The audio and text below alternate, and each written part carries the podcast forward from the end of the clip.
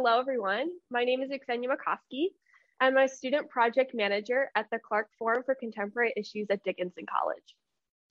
Here with me today is Kevin Wagner, the Social Studies Program Chair for the Carlisle Area School District.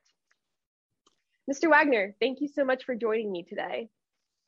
Thanks for having me. Yeah, so just to start off from our panel discussion when we left off on Wednesday night, all three of you panelists touched in the discussion as part of the problem with critical race theory in the current culture wars in legislation is that so many people have a misunderstanding of what critical race theory is and is not. So, just so that we're all on the same page and to clarify for listeners, could you please explain to us your understanding of what CRT is and is not? So, my main emphasis from our discussion the other evening was the focus on the last part of it. It is a theory, it is a theoretical construct, you know, so made by humans to try and explain how race has made an impact on our social institutions within the United States. And so those are kind of like the key pivotal words to understand that it is a social construct. It's a theory that's been put out there and we're trying to show how does race impact whether it's our laws, our governmental systems, our support systems that are in place within the United States.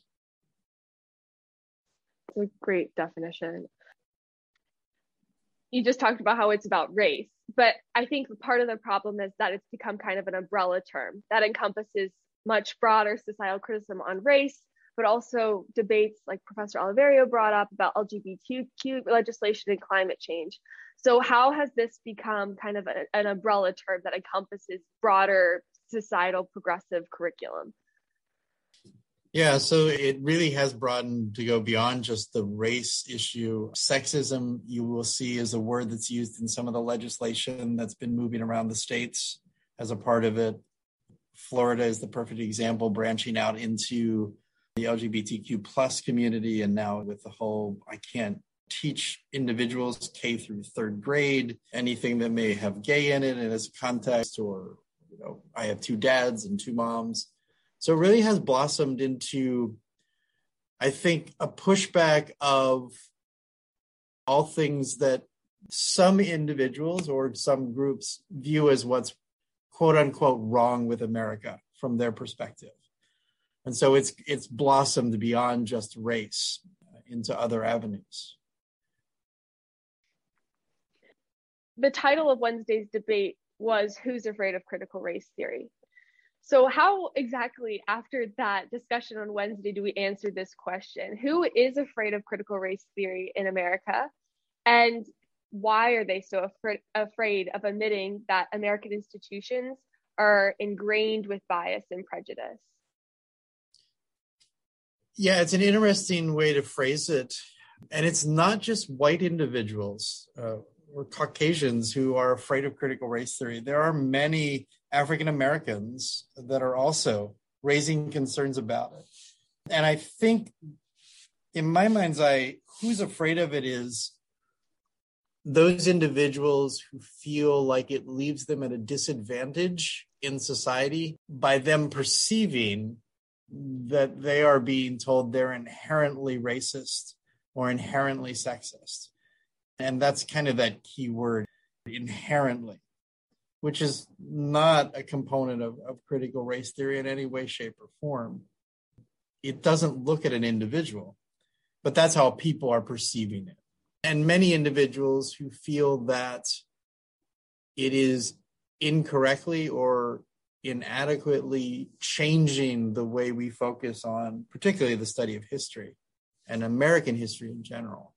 Individuals who want to see our history as kind of that exceptionalist history. As I like to say, that city upon a hill, that we are the shining example of everyone. And that people feel threatened by that, that it's it's changing the direction of the way in which we viewed our history in the past that kind of segues perfectly into my next question because you mentioned in the Clark Forum panel that you just heard about CRT in 2019. And since learning about it, and especially I feel like in the past year, as it's become more sens- sensationalized in the media, has this changed your approach to teaching US history? A student asked a question on Wednesday night regarding the College Board's curriculum. But are you now more aware of the, the curriculum and guidelines that you have to be following? I mean, I've always been um, an advocate for knowing what's out there and what's part of it, whether it be coming down from our National Council of Social Studies. There's been a lot out there with like the what's called the C3 framework, college career civic readiness program. So knowing what points of view are out there. For me personally, I don't think it's changed the way I've taught history because I've always been very adamant that all sides of the story should be brought to the table. Uh, and as I mentioned in my talk, that I want students to be able to make up their own minds of where they feel this fits in society, in their own frame of reference, in their mindset. And if that differs from my perspective, I'm okay with that and I'm comfortable with that. I am not trying to get them to move in one direction or another unless I see that it's a you know, like a historically inaccurate piece of information, like a date or or something that actually did cause something to happen. I mean, I've become aware of it past two or three years, but it hasn't impacted the way I teach. So I personally was not a student in your AP US history class, but I was in your classroom almost every single day after AP US history. So I was aware of some of the curriculum and conversations and simulations that you had going on in your class. Would you be able to tell listeners a little bit about some of the projects that you've implemented in your classroom to teach students a more complex perspective on US history in regards to slavery and the Civil War and racism? Yeah, one of the starting ones that really hits home for students is is a kind of a deep dive into looking at Bacon's rebellion that happens in 1676, 77, 100 years before the Declaration of Independence. And we have some wonderful firsthand accounts from, from Bacon himself, who leads the rebellion, there are a few bits and pieces from a few indentured servants who are African American or African at that point. And then we have a lot of upper class individuals who are part of the legislature, as well as the appointed governor. And so, one of the things we do is we look at all four of these perspectives. What are their motivations? What are their reasons for doing what they're doing? Trying to get the students to see this is where it kind of begins this is where that concept of race begins to be constructed. This is where you see the word white showing up in colonial documents when you never saw them prior to the 1670s. Um, and they quickly start to see that pushback from upper class and the governor is showing them that here's this white guy who is part of the aristocracy who is willing to join forces with Africans to push back against the establishment at that point. And it's all of a sudden they realize that, wait, we've got to change that narrative because we can't have this happening. And so, how can we bring all the lower class, if you will, white individuals to our side and see it from our point of view so that we're all together against this other group of people? And so, all of a sudden, you begin to see this race construct develop and the idea of white versus black, mm-hmm. inferior versus superior. So that's one of the starting points I love to use because all four sides are being told and they can kind of make up their mind very quickly as to where this argument's going. I do a lot more than when we get into the 1800s love to use my guy Thomas Jefferson um, because he's such a dichotomy. Uh, he really brings that human spirit. Because on one hand he says this, but on the other hand he says something else. Looking at here's a guy that owns over 100, almost 200 people, but at the same time writes a, a document known as the Northwest Ordinance that bans slavery in an entire section of the country that's just starting to be formed. How is he doing that, but living this life? and how do we put those two in conversation with each other and then as we move into like the 1830s and 40s looking at how the enslaved people are starting to push back as well and not just the ones that everybody knows not just looking at like Frederick Douglass and the big ones. One of the things I like them to do is analyze runaway slave ads in the classroom because and not from the perspective of why is the plantation owner writing this, but the amount of detail you get in one of those narratives, like they're describing what they're wearing, how hardworking they are, their mentality level. And so you can really start to put together, it's like they're putting that much detail in the slavery ads for runaways. How can you not see them as human beings? Why are they still considered property? Because all these traits you're listing in this ad to find my slave are human qualities and characteristics. So those are the types of things, just, you know, those three examples really are how do I get students to do really deep dives into those topics and leave it very open ended? Let them kind of decide for themselves. And I always like to pose like a very open ended question at the end, then that they respond to. So now that you know all of this, what perspective do you have about that time period? Has it changed? Has it stayed the same? And why do you feel one way or the other? Those are those are just some examples. And I think those are really great interactive ways to start conversations. Do you feel like students before this lesson, do you think that they're aware of some of these contradictions or history, or do you think that this is like the first time that has been introduced to them? some of them come with a kind of a basic understanding. They know it's there and that they've heard it. I think they're very shocked to to learn the nuances of how it happened. Because one of the things I always like to say is what you read in the textbook is what happens kind of in in kind of a person's mind. Their actions speak to what they're thinking and what they want to do but what we're really trying to figure out is what's happening in their heart. Why are they doing what they're doing?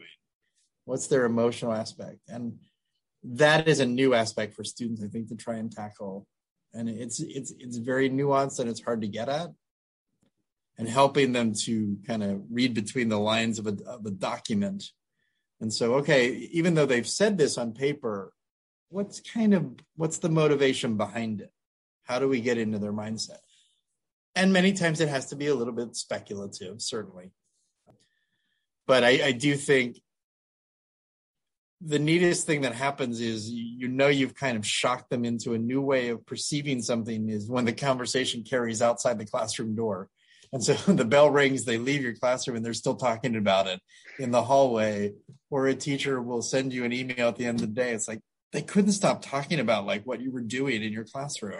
What was going on in there? that's the greatest attribute. So I think it certainly is pushing them to think in new ways. As the social studies department head, I'm sure that your department's had extensive discussions about CRT and ways to incorporate more diverse narratives of marginalized people into your social studies classes. What advice would you give to other educators, perhaps in other districts or even within your own district, about how to incorporate heavy topics on racism and link them to current racial inequalities that we're seeing in the country. I would kind of offer two things to think about as you move forward. One is bring together the group of educators to really look at the curriculum documents that drive what you are teaching. They don't usually tell us how to teach it, but what they're teaching and look to see if it truly is bringing in the diverse voices that need to be part of the conversation. Is it leaving out voices that you normally wouldn't hear? Is it very Eurocentric or Caucasian centered? And if it is, how do we bring in the other voices? How do they become part of that conversation? And the second thing I would I would recommend is one of the caveats, and I think I mentioned in our talk on Wednesday evening, and discussion was how can you create what I call a brave space in your classroom? Not a safe space, because I don't think safe spaces truly exist in a world. You're always going to get pushback from people. But how do you create a brave space and parameters with your students so that they know every single person's point of view is valid and every point of view is willing to be heard, even when we will not agree with it? and there will be times when you have to agree to disagree. But how do you create that in your classroom and have that conversation with students?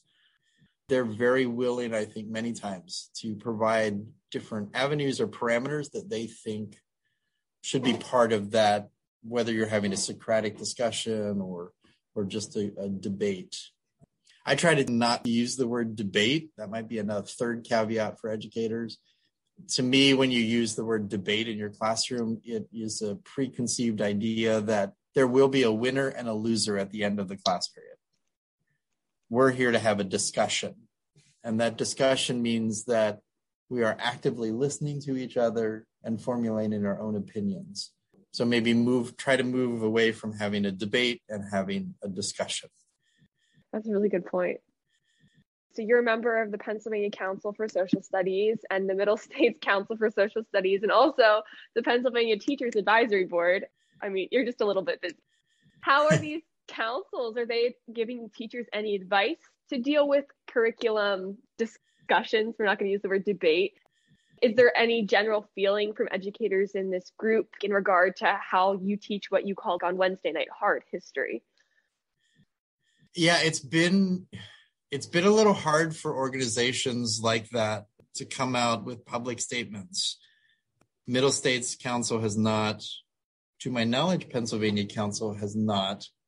The Teachers Advisory Board has been so focused right now on the trauma informed classroom that their mindset has all been focused on that. Most of the position statements, if you will, that I've seen come out right now have been really the bigger overarching organizations. So the National Council of Social Studies does have a position statement. The American Historical Association has come out with one. They've been the most vocal against critical race theory um, and the Organization of American Historians. So it seems to be the bigger national organizations have really come out. And the American Historical Association, I mean, they they seem to come out with a position statement on just about every single state piece of legislation. And and not just legislation. I've seen they've come out with some statements for individual school districts even to really push back on it.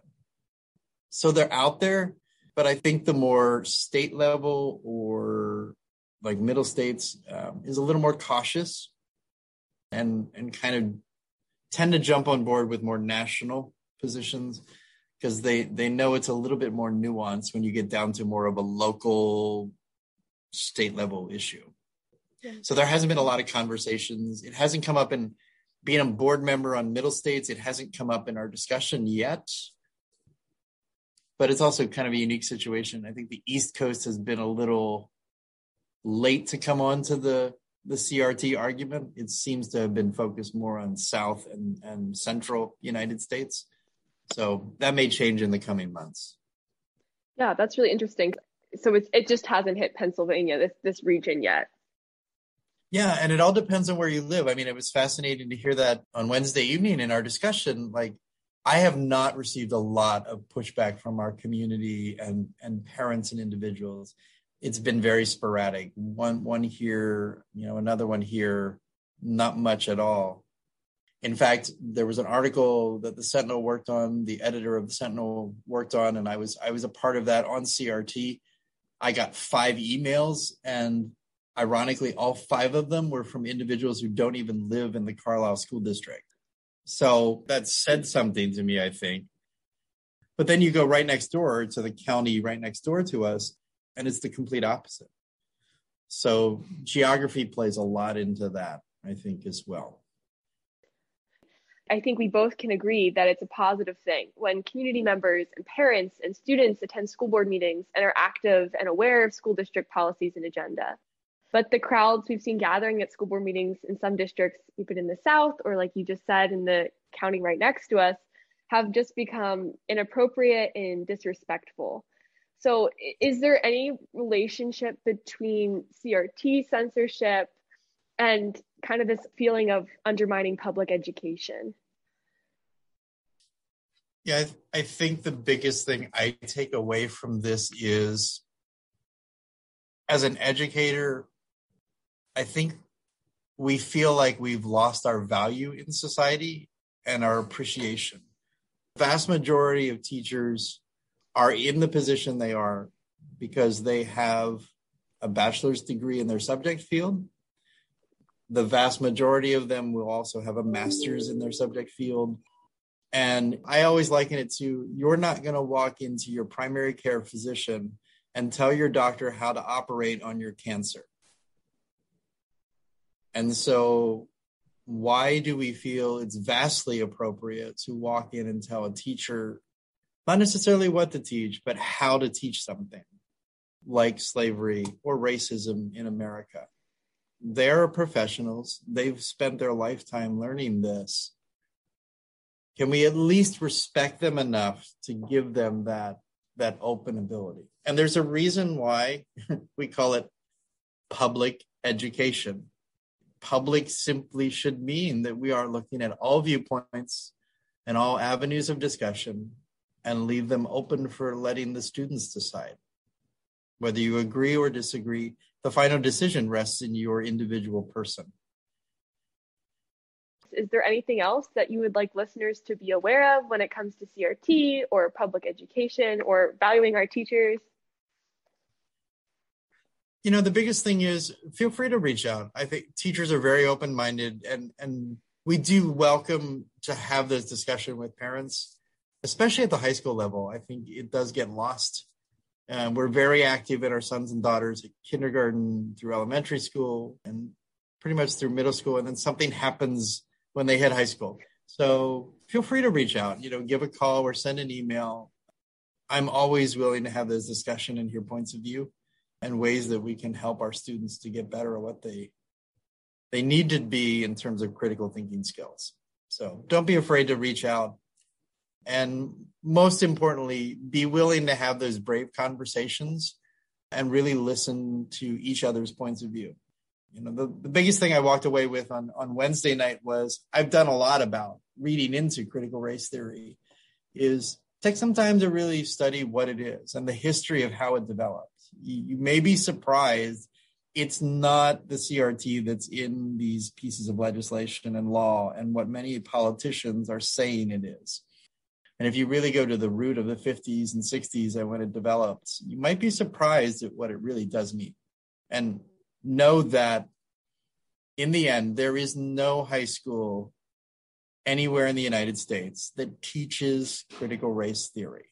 It, it usually never shows up until you get to graduate school. That's some great advice. That concludes today's interview. So, if you're interested in hearing more about CRT, then you can check out the Clark Forum's website and also our YouTube page, where there's a recording of Wednesday night's panel discussions. Thank you so much for joining me today, Mr. Wagner. It was a pleasure talking to you. Thank you. Appreciate it.